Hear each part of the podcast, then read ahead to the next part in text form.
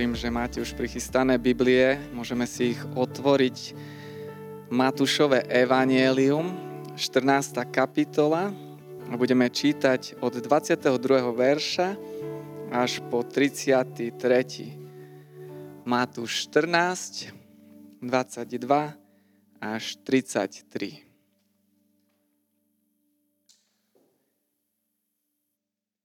A hneď kázal učeníkom, aby nastúpili na loďku a išli pred ním na druhý breh, kým on rozpustí zástupy. Keď rozpustil zástupy, vystúpil sám na vrch modliť sa. Zvečerilo sa a on tam bol sám. Loďka bola už mnoho stadí od zeme a zmietali ňou vlny, lebo vietor dul proti ním. Nad ránom sa kráčajúc po mori, blížil k ním Ježiš. Keď ho učeníci videli kráčať po mori, zrušení vraveli, má toha. A od strachu vykríkli. Ale Ježiš sa im hneď prihovoril. Schopte sa, to som ja, nebojte sa. Peter mu povedal, páne, ak si to ty, rozkáž, aby som prišiel k tebe po vode. On povedal, poď. Peter vystúpil z loďky, vykročil po vode a šiel k Ježišovi. Ale keď videl silný vietor, naľakal sa, začal sa topiť a vykríkol. Páne, zachráň ma. Ježiš hneď vystrel ruku, zachytil ho a povedal mu, maloverný, prečo si pochyboval? A keď vstúpili do loďky, vietor utíchol. Tí, čo boli na loďke, Kláňali sa mu a vraveli, naozaj si Boží syn. Amen. Práve sme čítali to, ako Peter kráča smerom k Ježišovi po vode. Bolo to po dni náročnej služby aj učeníkov, apoštolov a Ježiša. A keď sa zvečerilo, Ježiš im povedal, preplavte sa na druhý breh, kým rozpustím zástupy. A potom celú noc strávil v modlitbe, v rozhovore s otcom a učeníci medzi tým bojovali s vlnami. Je napísané, že loďkou zmietali vlny. A nad ránom, až nad ránom, my nevieme prečo sa Ježiš rozhodol ísť s krátkou rovno cez more, cez to jazero Galilejské ale očividne svojich učeníkov vystrašil. Vyľakali sa až tak, že zakričali Mátoha, prízrak, duch, je tam nejaký zlý duch, ale bol to Ježiš.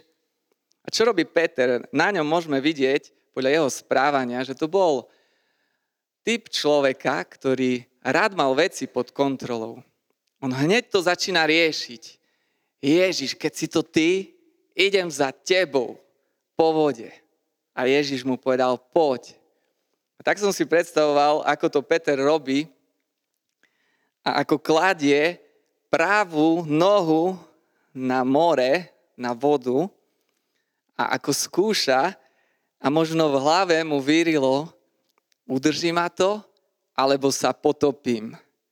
Prenesie váhu a drží, voda ho drží urobí krok, tretí až dvaciatý a kráča po vode, ako by išiel po pevnej podlahe, ktorú tu máme. Ale nezabúdajme na to, že more bolo rozbúrené, že loďkou zmietali vlny. Muselo ju poriadne nadhadzovať, čiže aj Petra, ktorý kráča za Ježišom smerom k nemu po vode, musel poriadne ho nadnášať, ale bol na tej vode až po bod, keď videl silný vietor, ako to, ako to tak ľahko je tam napísané, keď zbadal silný vietor, ponoril sa, začal sa topiť. On nie, že ten silný vietor zbadal, ten vietor do neho narazil, on ho aj cítil. Je to ako košický vietor, keď mnohí z vás prichádzate do Košic a vystúpite na stanici, tak do vás udrie vietor, že vás to odhodí. A toto sa stalo s Petrom. a Peter ide ku dnu. Začne sa topiť. A tu je ten moment, keď Peter začína skutočne veriť. Až vtedy, keď sa ponára pod vodu a možno sa snaží nadýchnuť a vlna mu opäť dá po hlave a opäť je pod vodou a možno aj vdýchol nejakú tú vodu do svojich pľúc, vtedy začína skutočne veriť, lebo vie, že len Ježiš mu môže pomôcť. Že v jeho silách už to nedá. A preto volá, páne, pomôž mi. A Ježiš hneď, je napísané hneď, vystrel ruku a vyťahol ho späť na tú vodu. A keďže učeníkov zmieta, zmietajú vlny, more si s nimi robí, čo chce, tak od tohto potopenia už museli byť dosť ďaleko od situácie, kde sa topil Peter. A premýšľal som nad tým, čo urobil v tejto chvíli Ježiš. Mohol Petra zobrať na svoje plecia 90-kilového rybára a keďže bol stolárov syn, tesárov, dvíhal častokrát ťažké bremena, mohol ho odniesť do loďky a tam ho položiť. Alebo ho mohol ťahať za sebou ako v rece zemiakov po tej vode. Ale nie, on to robí s takou ľudskou dôstojnosťou. On mu povie, maloverný, prečo si pochyboval, ale nie ako výčitku, ale ako otec, keď učí malé dieťa bicyklovať a ono spadne a keď sa udrie, príde otec k svojmu synovi a samozrejme rešpektuje to, áno, spadol si, bolí ťa to, ale skús to znovu. A aj tu v tejto chvíli, pri tomto strašnom páde, pri tom topení sa, Ježiš hovorí Petrovi, maloverný, prečo si pochyboval, ale poď, skús to znova. Ja ťa do tej loďky nebudem niesť na svojich pleciach chce Petra, ale aj tých, čo čakajú na lodi, chce ich naučiť jednu úžasnú vec.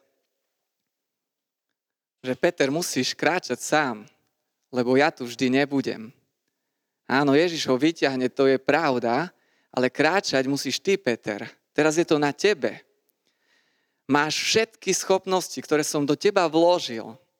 Aj ty, ktorý nás teraz sleduješ, či si muž alebo žena, Boh ťa tak stvoril, dal ti, dal ti všetky dary na to, že keď padneš a aj keby bol neviem aký tvoj pád a to topenie sa, aj keby ťa to tak ťahalo, že v tvojich ľudských silách už nie je vstať a možno to aj prežívaš teraz, v tejto chvíli, môžeš povedať Ježišovi, páne, zachráň ma. On ti v tento večer podáva ruku a on ťa vyťahne na tú vodu. Ale kráčaj, od tohto večera kráčaj Urob ten krok ako Peter, krok víťazstva. Kráčaj každý deň.